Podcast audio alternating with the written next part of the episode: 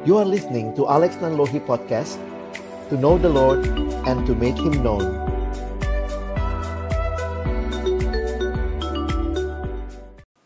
Mari kita berdoa sebelum kita membaca merenungkan firman Tuhan. Bapa Surgawi kami datang dalam ucapan syukur di pagi hari ini. Terima kasih Tuhan buat kesempatan yang kau berikan. Kami bersama-sama bersekutu memuji memuliakan namamu. Dan tiba waktunya bagi kami untuk membuka firman-Mu ya Tuhan. Kami mohon biarlah ketika kami membuka firman-Mu, bukalah juga hati kami. Jadikanlah hati kami seperti tanah yang baik. Supaya ketika benih firman Tuhan ditaburkan itu boleh sungguh-sungguh berakar, bertumbuh, dan juga berbuah nyata di dalam hidup kami. Berkati baik hambamu yang menyampaikan, setiap kami yang mendengar, ya Tuhan tolonglah kami semua agar kami bukan hanya jadi pendengar-pendengar firman yang setia, tapi mampukan dengan kuasa, dengan pertolongan dari rohmu yang kudus, kami dimampukan menjadi pelaku-pelaku firman-Mu di dalam hidup kami, di dalam masa muda kami. Bersabdalah ya Tuhan, kami anak-anakmu sedia mendengarnya dalam satu nama yang kudus, nama yang berkuasa, nama Tuhan kami Yesus Kristus kami menyerahkan pemberitaan firman-Mu. Amin. Shalom, selamat pagi teman-teman sekalian. Bersyukur kepada Tuhan buat kesempatan ini kita boleh sama-sama kembali beribadah, memuji, memuliakan Tuhan. Dan tema yang pagi ini akan menjadi bahasan kita bersama sesuai dengan yang ditentukan dari pengurus adalah kita bicara seven deadly sins. Mungkin pernah dengar istilah ini ya. Ini menunjuk kepada tujuh dosa utama yang mematikan atau ada yang menggunakan istilah tujuh dosa maut. Nah, kita bisa lihat itu gambarnya memberikan uh, pemahaman buat kita ya tentang apa saja yang dimaksudkan di dalam tujuh dosa maut ini.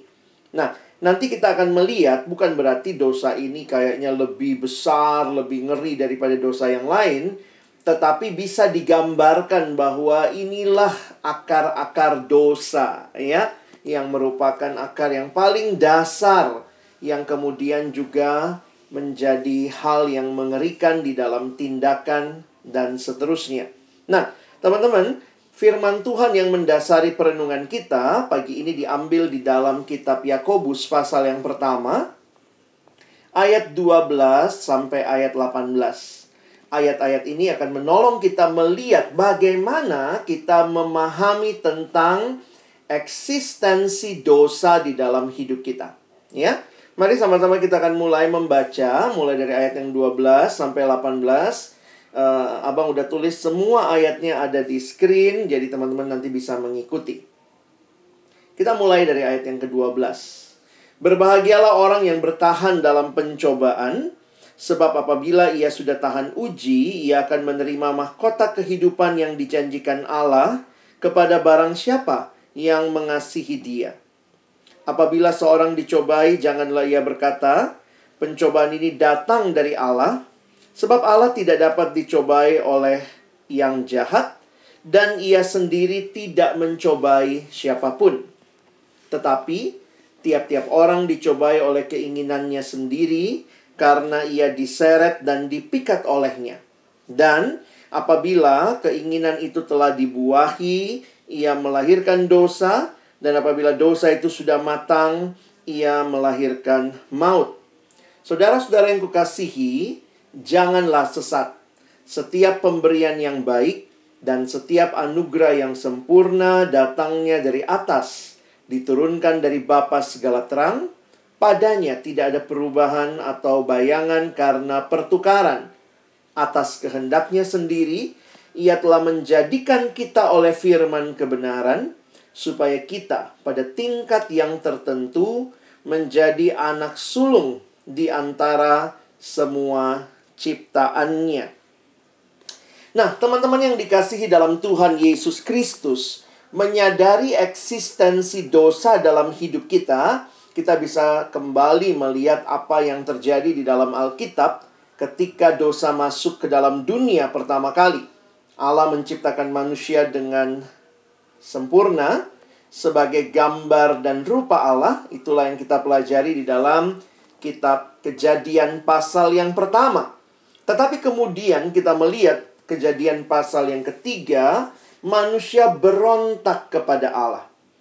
Manusia mau jadi Allah. Sehingga dari pemberontakan itulah kita melihat dosa menjadi realita yang masuk ke dalam kehidupan manusia. Dan di dalam sejarah gereja, bapak-bapak gereja menggambarkan ada tujuh dosa maut ini.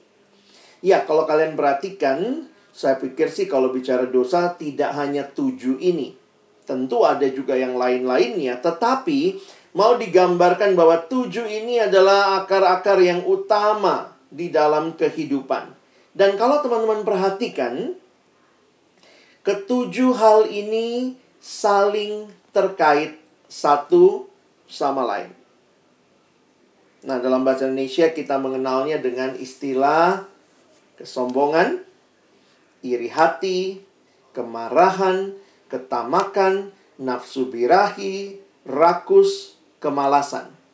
Jadi kalau kita memperhatikan, inilah yang menjadi realita kehidupan kita yang sudah jatuh ke dalam dosa. Ketika manusia melakukan apa yang dia sukai, apa yang dia mau, apa yang dia ingini, bukan mengikuti apa yang Tuhan mau. Sehingga kalau kita melihat ya, Ketika manusia punya kesombongan begitu rupa, melihat orang lain punya sesuatu malah iri hati.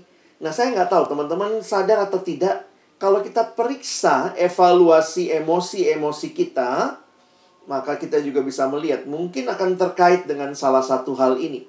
Atau bahkan bukan cuma salah satu, tapi salah dua, salah tiga, salah empat, atau terkait dengan semuanya. Misalnya, kalau kita bicara tindakannya nyontek.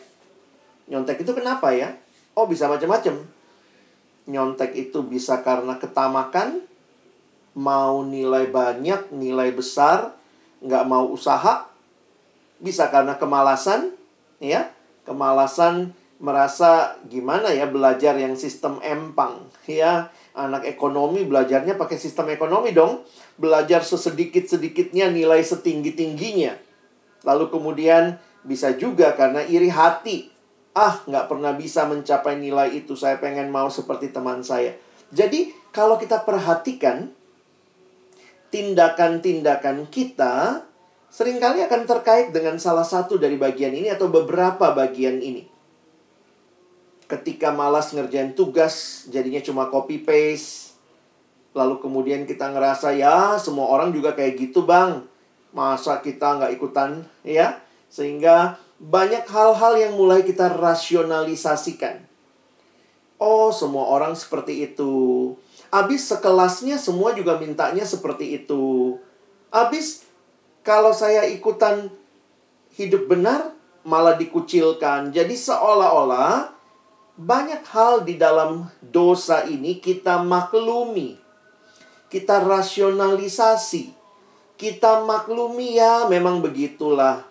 Apalagi dengan gambaran-gambaran ya, saya kan juga manusia berdosa. Kita lupa memang kita manusia berdosa, tetapi kita yang sudah terima Yesus, kita telah ditebus oleh darahnya yang mahal. Maka sekarang adalah kita manusia baru. Alkitab mengatakan siapa yang ada dalam Kristus, dia adalah ciptaan baru.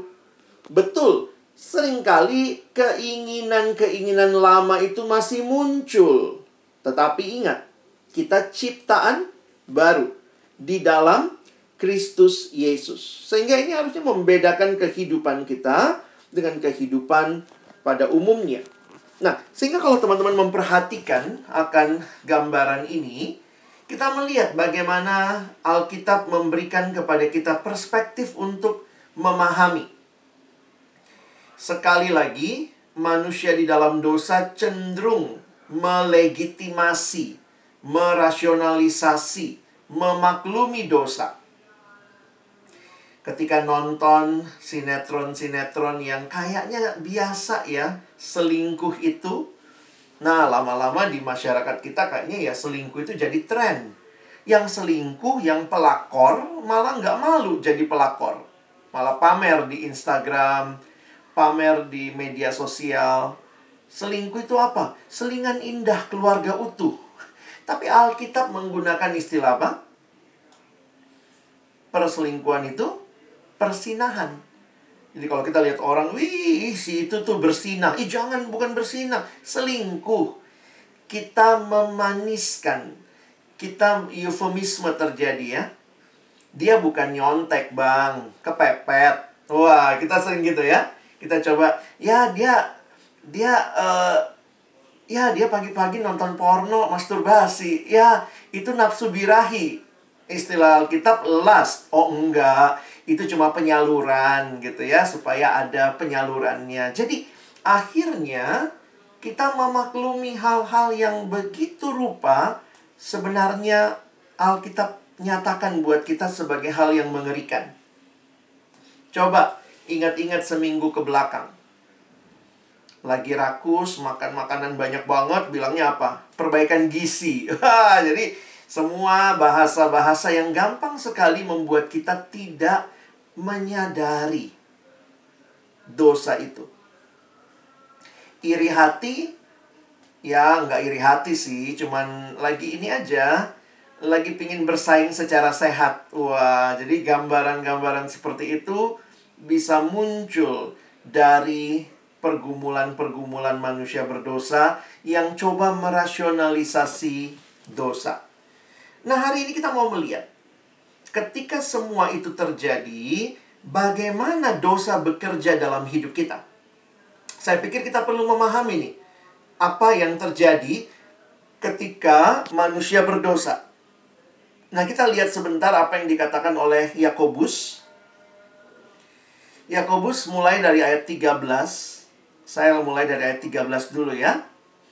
Apabila seorang dicobai, janganlah ia berkata pencobaan ini datang dari Allah. Nah, jadi memang juga sering kali kita rasa gitu ya. Habis Tuhan sih naruh aku di situasi seperti ini gitu ya.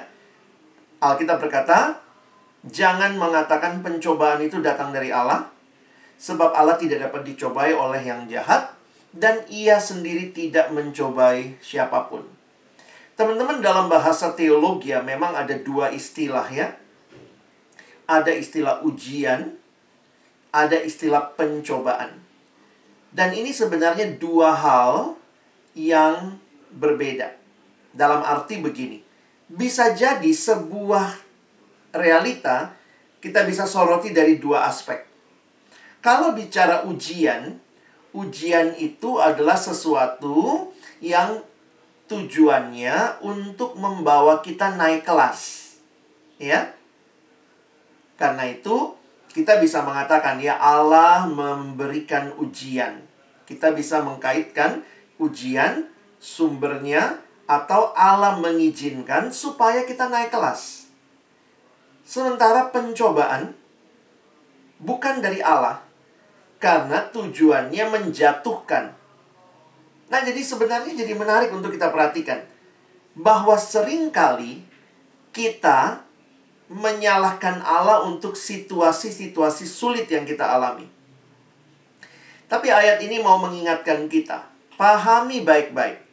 Allah tidak dapat dicobai dan ia sendiri tidak mencobai siapa pun. Nah, lalu muncul pertanyaan, kalau begitu kenapa saya punya dorongan melakukan dosa?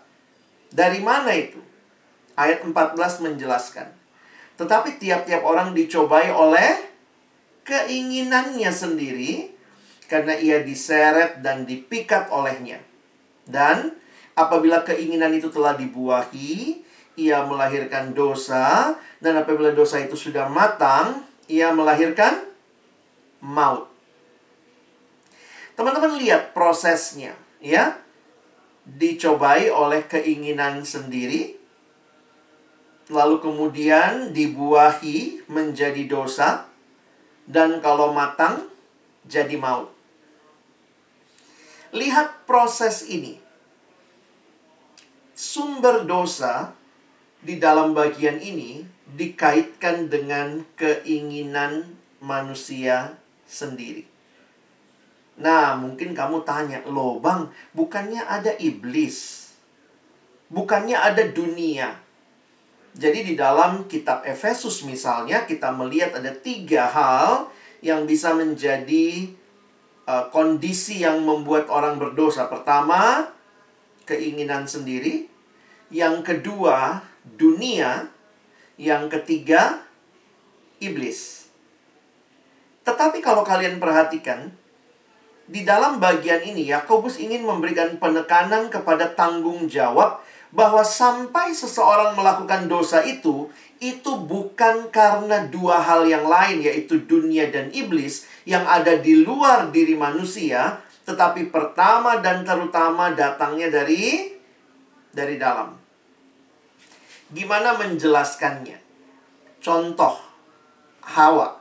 Ketika Hawa jatuh dalam dosa, kalau lihat di kejadian, maka kita melihat iblis menggoda Hawa, dunia mengizinkan waktu itu ya nggak ada Allah ya udah ini dunia mengizinkan memberi peluang dan Hawa sendiri melihat buah itu enak untuk dimakan. Jadi pertanyaannya begini. Sampai Hawa jatuh dalam dosa, salah siapa? Kadang-kadang kita bilang, iya salahnya iblis sih. Iblis sih goda-godain. Ada yang bilang, oh dunia dong, karena waktu itu kayaknya memungkinkan. Makanya nggak ada rambu-rambu, nggak ada CCTV, makanya Hawa bisa lakukan. Atau bahkan ada yang bilang, Tuhan sih, habis Tuhan buat pohon pengetahuan yang baik dan yang jahat. Di dalam ayat ini, Yakobus ingin memberikan pemahaman teologis yang sangat mendasar bahwa ketika manusia berdosa, sumbernya itu dari dalam diri manusia yang sudah dicemari oleh dosa. Naturnya berdosa sehingga dicobai oleh keinginannya sendiri. Sehingga bagaimana melihat iblis? Iblis menggoda, tapi kalau manusia bilang tidak, maka godaan sekuat apa pun tidak akan jadi pencobaan. Iblis menggoda, Dunia mengizinkan, dunia mengizinkan banget. Tapi kalau kita yang mengatakan tidak, harusnya nggak tergoda. Jadi akhirnya kita menyadari masalah utamanya adalah manusia. Keinginan kita sendiri. Jadi jangan salahkan abis sih dia punya barang bagus, baru beli iPhone baru, makanya gue iri hati. Jadi iri hati kenapa? Karena dia punya iPhone yang baru. Jadi salah dia. Salah tetangga-tetangga dia. Ini salahnya kita. Ayat ini mau memberikan penekanan bahwa tanggung jawab terhadap kejatuhan dalam dosa bukan tanggung jawabnya iblis. Memang iblis menggoda, tapi kan jadi gini ya teman-teman, saya membayangkan iblis itu kan nggak ngambil buah pohon itu lalu kasih ke Hawa lalu makan makan lu makan lu makan lu ditaruh ke mulutnya begitu enggak kan? Kalau seperti itu iblis yang salah. Tapi iblis menggoda dunia mengizinkan, tidak ada yang lihat. Hawa mengambil, yang ngambil siapa?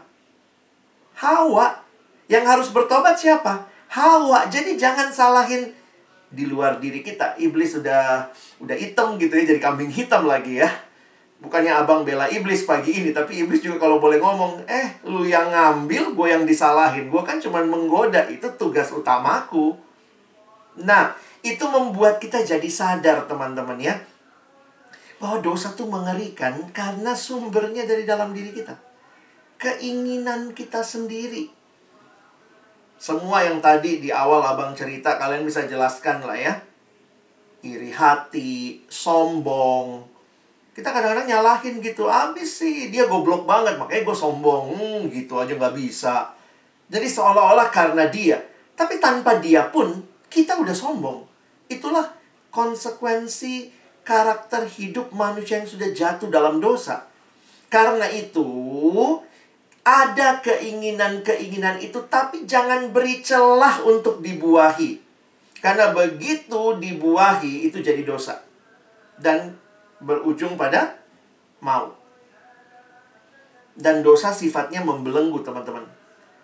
Membuat kita tuh mau tidak mau harus mau. Itulah dosa. Dosa itu menyusup perlahan-lahan. Kita memberontak kepada Allah secara sadar dan perlahan tadinya memang pelan-pelan. Sehingga sering kali kita tidak mengenali dampaknya yang menghancurkan. Apa yang terjadi? Di dalam dosa manusia mulai kehilangan rasa hormat terhadap diri sendiri, kehilangan kemampuan untuk berpikir sehat, kehilangan kemampuan untuk berkata jujur, kehilangan kemampuan untuk memberi, kehilangan kemampuan untuk mengasihi, dan kehilangan kemampuan untuk hidup kudus. Tidak heran, ujungnya apa? Maut. Kenapa penting kita memahami dari mana sumbernya awalnya dosa itu? Supaya kita tahu bagaimana mengatasinya. Kalau masalah dosa kita, kita bilang yang tanggung jawab gara-gara setan nih bang. Kalau gitu yang harus bertobat siapa? Setan. Undang tuh setan KKR. Ya, bukan masalahnya kamu. Saya, kita manusia berdosa. Karena itu yang ikut KKR kita gitu ya. Yang harus terima Yesus sebagai penebus dosa adalah kita. Karena yang berdosa kita. Jadi ayat ini memberikan kepada kita pemahaman yang dalam tentang bagaimana melihat dosa. Tujuh dosa maut itu bukan semata-mata karena kondisi. Karena dunia, karena iblis bisik-bisik. Kita suka gitu. Aku sebenarnya nggak mau sih bang, cuma iblis sih. Hmm? Lu yang pengen nyala-nyalain iblis. Kalau iblis menggoda, emang itu udah tugasnya dia. Jangan menyalahkan iblis untuk kejatuhanmu. Salahkanlah dirimu kenapa engkau tergoda. Apalagi sesudah kita di dalam Kristus, kita diberikan kuasa untuk berkata tidak kepada dosa. Jangan main-main sama dosa. Kita punya kuasa untuk berkata tidak. Kalau dulu sebelum kenal Yesus, ya dosa itu udah natur kita. Hidupnya nikmati dosa, dosa, dosa. Udah biasa. Kenapa? Ikan itu nggak pernah sadar dia amis. Ada nggak ikan pakai parfum? Hehe, pakai parfum. Kenapa? Gue amis sih Manusia dalam dosa seperti ikan di dalam air yang gak pernah sadar dia amis. Kita yang dari luar akan bilang, lu amis. Ya, tetapi waktu kita dibaharui dalam Kristus, kita tahu nggak ada demikian, ya. Nah, jadi abang coba jelasin lebih jauh lagi ya supaya nanti teman-teman kalau kita rasionalisasi dosa segala macam seolah-olah kita nggak mau tanggung jawab. Itu sih sejak dari taman Eden manusia itu nggak mau tanggung jawab atas dosa yang dia lakukan.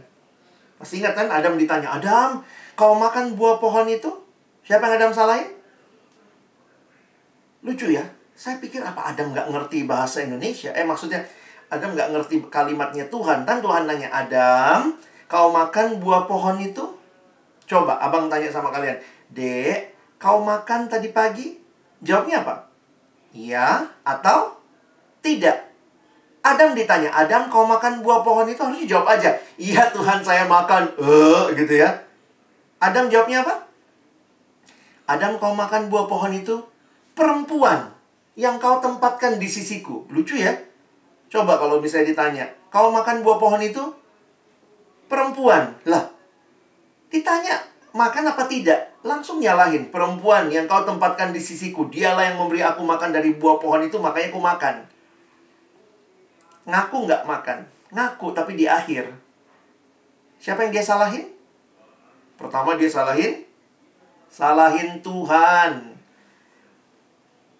Perempuan dia salahin juga, tapi Tuhan dia salahin perempuan yang kau tempatkan di sisiku. Tuhan singa-singa si cewek, no woman, no cry. Gitu kali ya, ada ngomongnya ya.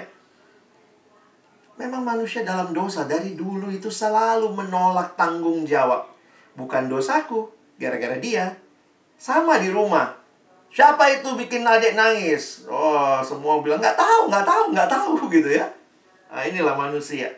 Nah, jadi, lihat konsekuensinya manusia begitu mudah menyalahkan berbagai hal di sekitarnya sebagai alasan mengapa dirinya melakukan dosa. Padahal masalah utama manusia berdosa bukan dari luar dirinya, tetapi dari dalam dirinya, yaitu dari dalam hatinya. Itulah yang kita lihat dari tujuh dosa maut itu ya. Sebenarnya itu masalah hati, teman-teman. Memang benar ya, ada kalimat dalam bahasa Inggris bertanya, What is the heart of the problem? Jawabannya, The heart of the problem is the problem of the heart. Masalah intinya itu masalah hati. Dan ini kalimat Tuhan Yesus. Saya pikir Yohanes, eh sorry, Yakobus di sini hanya mengulangi apa yang digambarkan oleh Tuhan Yesus. Yesus berkata apa? Matius 15 ayat 18 19. Apa yang keluar dari mulut berasal dari hati dan itulah yang menajiskan orang. Karena dari hati timbul segala pikiran jahat, pembunuhan, perzinahan, percabulan, pencurian. Pencurian itu masalah hati ternyata ya. Jangan cuma lihat masalah tindakan. Tuhan Yesus ini membedah kita dengan ayat ini. Waktu kau lihat ada yang membunuh, masalahnya bukan cuma tindakannya membunuh, tapi hatinya dikuasai apa? Mungkin gara-gara iri hati rela membunuh ya. Gara-gara mau harta orang, tamak bisa membunuh. Jadi ini masalah hati. Pencurian, sumpah palsu, hujat. Karena itu di Alkitab diingatkan sejak di kitab Amsal ya. Amsal 4 ayat 23. Jagalah hatimu dengan segala kewaspadaan. Karena dari situlah terpancar kehidupan. Jadi kalau kalian lihat tindakan dosa, ingat ya, semua tindakan yang muncul di permukaan sumbernya adalah dari hati. Dan apa masalah utamanya? Saya kutip kalimat ini. Perbuatan dosa hanyalah gejala yang muncul di permukaan dari hati yang tidak percaya kepada Allah dan lebih percaya kepada yang bukan Allah sebenarnya masalah dosa sejak di dalam Taman Eden. Manusia lebih percaya sama iblis. Iblis bilang kalau kau makan nggak mungkin. Kalau kamu makan ini kamu akan jadi seperti Allah. Allah bilang apa? Begitu kau makan kau mati. Manusia percaya sama yang mana? Enak tuh kayaknya ah ambil ah. Masa mati? Mendingan kata iblis nggak bakal mati. Jadi kalau kita usut punya usut. Ini masalah hati dan masalah utama manusia berdosa adalah karena hatinya tidak percaya kepada Allah. Dosa manusia tidak mau membiarkan Allah sebagai Allah. Manusia menolak mengakui kebergantungan kita yang terus-menerus kepadanya. Nah, ini kondisi hati manusia. Jadi apa yang sering kali kita alami ya? Kalau alami pergumulan kehidupan, itu paling gampang nyalahin situasi. Itu paling gampang. Kenapa nilaimu turun habis pandemi sih? Ya. Mungkin atau tentunya ya pasti semua situasi itu ada pengaruhnya. Saya nggak menyangkali itu. Tetapi tanggung jawabnya jangan salahkan situasi beberapa orang dalam pandemi ini malah terjebak pornografi karena kan mainnya handphone terus, koneksi, kuota, kadang-kadang gampang banget sepi di kamar sendiri kalau ngekos nggak tahu mau ngapain buka porno. Kenapa? Pandemi. Kenapa? Sepi. Seolah-olah yang salah bukan dirinya. Dan lebih ngeri lagi, dalam krisis kehidupan kadang-kadang kita menyalahkan Tuhan. Ini yang terjadi dengan murid-murid Yesus. Masih ingat waktu ada badai? Ada badai, mereka dalam perahu, Yesus juga dalam perahu cuma lagi tidur ya. Lihat kalimat ini. Pada waktu itu Yesus sedang tidur di dalam di buritan di sebuah tilam, maka murid-muridnya membangunkan dia dan berkata kepadanya, "Nah, lihat kalimatnya, Guru, engkau tidak peduli kalau kita binasa?" Teman-teman ngeri ya. Mereka bersama dengan Yesus tapi mereka meragukan kasih Allah. Karena bilangnya gitu, engkau tidak peduli ya kalau kita binasa. Kadang-kadang kita seperti itu. Waktu kita berdosa, kita lagi main-main sama dosa, kita lagi jatuh dalam pencobaan, terus nyalahinnya Tuhan. Ya, beberapa hari yang lalu ada yang kontak abang di DM Instagram. Dan itu bilangnya gini, Kenapa Tuhan izinkan kami ketemu? Hah? Jadi mereka pacaran Dan dalam pacaran mereka ternyata mereka sudah jatuh dalam dosa. Singkat cerita begitu. Bukannya sadar, Kak, kami minta ampun di hadapan Tuhan. Pertanyaannya apa? Kalau Tuhan sudah tahu kami lemah, kenapa Tuhan pertemukan kami? Hah? Tuhan yang disalahkan, kamu yang main-main dalam dosa, Tuhan yang disalahkan. Kadang-kadang ini manusia begitu ya. Jadi hati-hati, kita yang lagi senang dengan hawa nafsu kita, kita yang lagi pacaran tidak kudus, las, kita yang berzina, eh Tuhan yang disalahkan, kenapa Tuhan pertemukan kami? Tuhan, kayaknya kalau Tuhan mengasihi kami, jangan pertemukan kami. Wow, ngeri ya manusia itu ya. Kita dalam hal mencari alasan, kita tuh udah S3, nggak usah kuliah lagi dah. Udah S3 dalam cari men, cara mencari alasan. Udah S3 kamu atau mungkin bukan cuma S3, S4, S5 kalau ada ya. Samsung aja sampai S berapa tuh ya. Yang kedua, dalam situasi yang sulit, biasanya ini yang kita tanya ya. Yesus tanya muridnya, mengapa kamu begitu takut? Jadi merasa ketakutan. Ingat ya, memang dosa tuh nggak membawa kesukacitaan. Oh, dosa membawa orang dalam ketakutan. Iya kak, kenapa Tuhan gak mengasihi kami? Aku takut hamil kak, ya takut kamu main-main sama dosa. Memang ketika kita bicara dosa, kita selalu berpikir konsekuensinya sesudah kita lakukan. Makanya penyesalan itu selalu datang belakangan. Kalau di depan namanya antisipasi. Buat kita orang-orang yang sudah dalam Kristus, kita bisa mengantisipasi karena kita diberikan kuasa oleh Roh Kudus untuk berkata tidak kepada dosa. Karena itu abang tulis begini, dalam menghadapi pencobaan, Tuhan sudah berikan segala sesuatu yang kita butuhkan untuk bisa bertahan dan menang. Jadi bukannya Tuhan yang kemudian menggantikan kita di situ, Tuhan yang bikinin pilihan buat kita. Enggak. Tuhan sudah berikan semua yang kalian butuhkan untuk bisa berkata tidak kepada dosa. Tuhan kasih firman, pegang firmannya. Tuhan kasih rohnya yang kudus. Suara hati yang diterangi roh kudus berkata, jangan, jangan, jangan. Dikasih firman, dikasih roh kudus, dikasih komunitas teman-teman seiman yang menjaga untuk kita hidup kudus.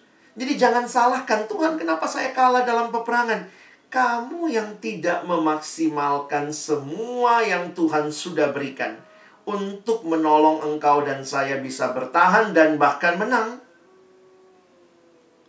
Jadi, sekali lagi ya, please. Dosa, seven deadly sins, the real problem is inside us. Kenapa Yakobus perlu tulis ayat berikut? Perhatikan. Tiga ayat terakhir Yakobus tuliskan, saudara-saudara yang kukasihi, janganlah sesat. Sebab pemberian yang baik setiap anugerah yang sempurna datangnya dari atas, diturunkan dari Bapa segala terang, padanya tidak ada perubahan atau bayangan karena pertukaran. Kenapa ayat-ayat ini perlu dituliskan? Karena kita selalu meragukan kasih Allah. Kita pikir Tuhan itu hari ini baik, besok jahat. Kadang-kadang kita berpikir begitu ya. Mungkin kita punya orang tua yang nggak sempurna ya. Orang tua kita kan nggak ada yang sempurna. Wih hari ini bokap gue baik banget besok kayaknya tegas banget, jahat banget. Kita berpikir Tuhan itu berubah-ubah. Dalam situasi kita mengalami pergumulan, kadang-kadang kita suka bilang, Tuhan gak sayang sama saya. Kenapa Tuhan izinkan ini? Kenapa Tuhan? Besok kita bilang, itu Tuhan baik banget. Besok Tuhan kenapa begini? Makanya Yakobus perlu bilang, ingatlah. Setiap pemberian yang baik setiap anugerah yang sempurna datangnya dari atas, dari Tuhan. Diturunkan dari Bapa segala terang. Dan padanya tidak ada perubahan. Atau bayangan karena pertukaran. Jadi tidak hari ini Tuhan baik, besok nggak baik. Besok baik lagi, besok nggak baik. No. He is always good. Atas kehendaknya sendiri. Ia telah menjadikan kita oleh firman kebenaran. Supaya kita pada tingkat yang tertentu menjadi anak sulung di antara semua ciptaannya kita punya tempat yang spesial. Allah sangat mengasihi kita. Kadang-kadang respon kita dalam situasi sulit, kita pikir Allah berubah. Saya sering kali khotbah di anak-anak SMA ya teman-teman ya. Jadi satu waktu ke Alex biasanya tuh kalau lagi mau ujian nasional tuh, saya ingat tuh. Kalau mau ujian nasional terus kumpul. eh Kak Alex bisa pimpin kebaktian persiapan ujian nasional. Yo, saya datang. Dan saya ingat sekali ya, beberapa kali saya khotbah tentang Allah yang tidak berubah. Jadi saya tanya sama anak-anak, kalau kalian lulus ujian nasional Allah baik, semua jawab baik. Itu gampang banget jawabnya. Kalau kalian tidak lulus ujian nasional, Allah baik? Nah, ba, da. Langsung terbata-bata. Saya mau tanya, apakah Allah jadi baik atau tidak baik tergantung pergumulan kita? Kalau itu yang terjadi, berarti Allah berubah-ubah dong. Pencobaan-pencobaan yang kita alami sering kali membuat kita merasa Tuhan kok berubah setianya sama aku. Tuhan kok biarkan aku seorang diri. Tuhan kok biarkan aku ngalamin ini. Ini yang Yakobus mau bilang. Please keep in your mind. He is not changing. He's still the same God. And He still love you. Whatever your situation. Jadi jangan pernah mengukur kebaikan Tuhan dari pergumulan kita. Karena pergumulan kita up and down. Tuhan selalu mengasihimu. Bukan karena engkau lagi mengalami hal yang baik atau hal yang buruk. Dia selalu ada bagimu. Karena itu bagaimana respon kita saat mengalami pencobaan. Miliki harapan pada Allah tentang hal-hal yang baik yang akan terjadi dalam hidup kita karena dia senantiasa mengerjakan hal terbaik kok dalam hidup umatnya. Kalau sekarang kau belum bisa lihat kebaikannya, itu bukan berarti dia nggak baik. Kamu saja, saya saja, kita saja yang terbatas ini tidak bisa melihat semua kebaikan yang dia berikan.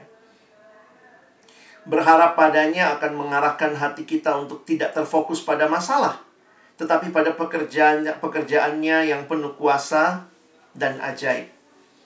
Jadi fokuslah, ya kepada Allah dalam situasi yang paling sulit. Saya ingat sebuah cerita tentang sebuah epidemi. Ya, ini ceritanya epidemi, bukan pandemi lah ya. Sebuah epidemi yang terjadi di sebuah daerah. Kalau pandemi kan sedunia epidemi ya lokal sebuah daerah. Sehingga mewajibkan semua anak kecil di bawah lima tahun harus divaksin. Beberapa penduduk di desa itu takut divaksin, takut anaknya divaksin karena orang tuanya ya, takut bawa anaknya divaksin. Tapi kemudian ada satu ibu dia sadar, dia tahu ini penting buat anaknya, jadi dia bawa anaknya divaksin. Anak yang masih balita, di bawah lima tahun, digendong mamanya, pergi ke dokter, kaget ketika sampai, wow, mama saya bawa saya ke dokter. Dia takut sekali, lihat dokter, Lalu kemudian ternyata mamanya serahkan dia sama perawat. Anak kecil yang melihat mamanya menyerahkan dia sama perawat. Lalu perawat itu sedang gendong anak itu. Bukan cuma gendong, itu mah dipegang supaya nggak gerak. Dia lihat dokter itu keluarkan jarum suntik. Dan dia lihat dokter mendekati dia, anak kecil ini nangis. Dan dia lihat mamanya, mamanya di samping ketawa-ketawa, ambil foto, pakai HP, mamanya videoin. Anak kecil itu dalam pikirannya yang terbatas bilang, Mamaku jahat, aku mau disuntik begini, mau ditusuk jarum, malah dia foto-foto. Kemudian mamanya foto-foto anak itu disuntik dengan jarum, tetap sakit. Anak kecil ini nangis, lihat mamanya, dia tambah kesal, mamanya tertawa-tawa. Kemudian dia lihat dokter juga tertawa. Dan kemudian selesai itu perawat balikan anak itu ke mamanya. Anak itu buang muka, dia malas sama mamanya, dia marah. Tambah marah lagi pas pulang, mamanya kasih duit lagi sama tuh dokter yang menyakiti dia. Wah, gila mama gua. Memberi duit kepada dokter yang sudah nyakitin saya. Tahun-tahun berlalu anak itu bertumbuh besar dan ternyata epidemi itu terjadi. Banyak anak-anak seusia dia meninggal karena tidak sempat dan takut divaksin pada waktu itu. Tapi anak ini tetap bertahan. Lalu dia ingat, ternyata hal yang dulu dia bilang mamanya jahat, itu bukan mamanya jahat. Mamanya sedang memberikan yang terbaik buat anaknya. Dan dia mungkin baru bisa mengerti bertahun-tahun kemudian. Somehow kita suka bilang Tuhan jahat. Hati-hati. Karena engkau tidak bisa lihat kebaikannya bukan berarti dia jahat. Biarlah dalam keterbatasan kita. Kita belajar fokus sama Tuhan. Where is your focus? Dalam pergumulan yang sulit, where is your focus?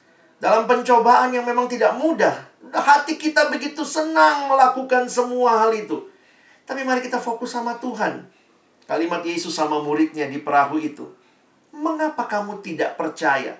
Saya pikir ini masalah kita ya. Belajarlah untuk percaya. Percaya ya itu percaya. Benar-benar berserah kepada Tuhan. Menarik ya, orang Kristen ini kita suka disebut orang orang percaya. Tapi abang tulis gini ya.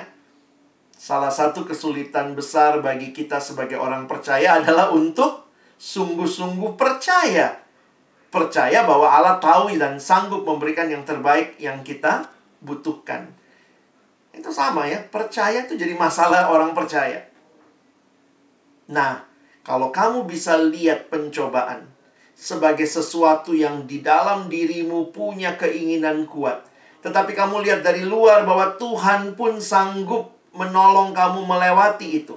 Tuhan sudah berikan semua yang kamu butuhkan untuk bisa bertahan. Maka barulah ya. Kalau kalian sadar Abang lewati ayat pertama ya. Ayat 12. Bagaimana mengerti berbahagialah orang yang bertahan dalam pencobaan? Harus baca sampai ayat 12 uh, harus baca sampai ayat 18. Kenapa ayat ini dikatakan berbahagia? Ber, dicobai itu oleh keinginan sendiri itu nggak enak. Tapi kenapa bisa berbahagia ketika bertahan? Karena kita percaya bahwa Tuhan tidak meninggalkan kita. Dan kita sanggup melewati semua itu. Karena kekuatan dari Tuhan. Ya. Sebagai aplikasi, mari terus percaya sama Tuhan ya. Gimana caranya tidak jatuh dalam pencobaan? Pencobaan itu kan tidak percaya sama Tuhan. Lebih percaya pada perasaanku, hatiku, apa yang aku rasa, apa yang aku pingin, apa yang aku mau. Orang percaya, belajar percaya kepada Tuhan. Tuhan saya pengen banget porno, pengen banget masturbasi, enak banget Tuhan. Tapi saya percaya bahwa kepuasan sejati ada padamu. Bukan pada nonton film porno, bukan pada lihat-lihat gambar porno, bukan pada masturbasi. Tapi padamu belajar percaya sama Tuhan. Jadi bagaimana mengatasi dosa? Ya belajar percaya sama Tuhan, jangan percaya sama kenikmatan dosa. Dosa memberi kenikmatan sementara. Sesudah itu apa? Kosong, iri hati, Hari ini kamu iri sama orang lain, kamu beli barang. Wah, emang kau doang yang bisa beli barang itu. Kita beli juga barang itu. Wah, kenapa? Kita pikir hati kita nanti nggak iri hati kalau sudah punya barang itu. Jadi kita percaya sama hati kita. Hati kita bilang beli barang itu supaya kamu sama sama dia. Kita beli lagi. Begitu kita beli, sudah punya barangnya. Eh, lihat dia punya lagi. Iri hati lagi. Jadi masalahnya kamu percaya sama hatimu yang tidak bisa memberi kepuasan. Percayalah kepada Tuhan yang ketika engkau tidak punya barang itu, kau tetap bisa puas. Kenapa? Karena Tuhan yang memuaskan jiwaku. Gimana mengatasi pencobaan? Percaya sama Tuhan. Jangan percaya sama hati. Ini generasi yang bilang, just follow your heart, ikuti hatimu. Alkitab tidak pernah katakan kalimat itu. Itu kalimat dunia. Alkitab berkata, follow God's word. Ikuti firman Allah, bukan ikuti hatimu. Yeremia 17 ayat 7 mengatakan hati itu sudah jatuh dalam dosa, licik hati itu. Percaya sama Tuhan, bukan percaya sama hatimu. Karena hati dengan segala keinginannya ketika diikuti menjadi dosa dan berujung pada maut. Karena itu buat teman-temanku sekalian, ayo kita percaya sama Tuhan ya. Percaya sungguh-sungguh. Nah, gimana bisa percaya? Kenal dia, baca firman Tuhan, makin kenal Tuhan, oh iya ya, kepuasan sejati dari Tuhan. Mengatasi kesepian gimana? Bukan chatting-chatting mesum, bukan melihat gambar porno, mengatasi kesepian nikmati. Tuhan tidak pernah meninggalkan kita. Berarti percaya bahwa kenikmatanku dari dia. Belajar percaya bahwa bukan hal-hal yang aku capai. Kadang-kadang ada orang fokus sekali sama studi ya. Studi bisa jadi berhala. Kita pikir kalau saya studinya luar biasa maka saya akan puas. Banyak orang studinya juga sudah bagus, nggak puas juga. Berarti masalahnya bukan studi yang baik. Tentu harus studi yang terbaik. Tapi ingat, studi yang terbaik, kepuasan tetap dalam Tuhan. Jadi, mari bangun hidup yang kenal Tuhan sungguh-sungguh, percaya Dia sungguh-sungguh. Karena itu bangun hidup yang taat ya. Saya senang dengan gambar ini. Gambar ini adalah ilustrasi roda dibuat oleh seorang bernama Dawson Trotman. Bapak Dawson Trotman menggambarkan inilah hidup orang Kristen yang taat. Seperti roda, maka roda itu katanya yang muter porosnya ya. Makanya seperti roda di pusat hidup, di porosnya harus ada Kristus. Tapi bukan hanya itu, Kristus yang ada di pusat hidup kita terhubung dengan dua jari-jari. Satu yang vertikal, hubungan dengan Allah. Satu yang horizontal, hubungan dengan sesama. Dengan Allah, saya bicara sama Tuhan dalam doa. Tuhan bicara sama saya lewat firman. Makanya dari sekolah minggu kita udah belajar bagaimana bertumbuh adik-adik. Baca kitab suci, doa tiap hari kalau mau tumbuh. Tapi bukan hanya itu, bukan hanya hubungan vertikal yang harus dibangun, juga hubungan horizontal dengan sesama. Sesamanya siapa? Ya, ada dua. Sesama orang percaya harus rajin bersekutu. Kita datang ke gereja hari Jumat di kampus kita punya uh, persekutuan seperti ini ya, ada potri, setie, kita bersyukur. Ini persekutuan, tapi bukan hanya ke dalam dengan orang percaya, tapi keluar kepada mereka yang belum percaya, kita pun bersaksi. Jadi, bangunlah disiplin rohani untuk mengenal Tuhan dan mengenal sesama. Nah, makanya saya tulis ya, bangun relasi dengan Allah dan sesama melalui disiplin rohani, baca kitab suci, saat teduh, berdoa, kita bersekutu, kita bersaksi melayani. Melalui disiplin-disiplin rohani ini, ingatlah, Tuhan sedang membentuk kita. Disiplin rohani bukan hanya, bukan sekadar menambah pengetahuan kita. Tapi disiplin rohani mentransformasi hidup kita melalui disiplin rohani, Allah mengubahkan kita semakin serupa dengan anaknya. Bukan semakin rajin berdosa, tapi semakin serupa dengan Kristus. Sehingga itulah yang menjadi kerinduan hati kita. Abang berharap dari firman hari ini kalian bisa kenal dirimu. Kenal keinginan-keinginan hatimu. Sadari, kamu harus bertobat dari hal yang mana dan bawa hidupmu kepada Tuhan. Biarlah firman yang kita dengar, roh kudus yang menguatkan, komunitas yang membangun, menjadi sarana kita terus bertumbuh kenal Tuhan dan makin tidak menikmati dosa, tapi makin menikmati hubungan dengan Allah. Kiranya firman Tuhan hari ini boleh menolong teman-teman sekalian untuk terus hidup, menjalani hari-hari hidupmu di dalam pimpinan Tuhan. Amin. Mari kita berdoa. Tuhan terima kasih buat firman-Mu setiap kebenaran yang memerdekakan hati kami. Karena kami bukanlah hamba dosa. Kami hambamu, kami milikmu. Kami mau hidup dalam kebenaran. Tolong kami ya Tuhan, pada akhirnya bukan hanya jadi pendengar-pendengar firman yang setia, tapi mampukan kami boleh menjadi pelaku-pelaku firman-Mu di dalam hidup kami, di dalam masa muda kami. Bukan hidup menikmati dosa, tetapi hidup memuliakan Tuhan. Kami bersyukur, berterima kasih dalam nama Yesus kami sudah berdoa dan bersyukur. Amin.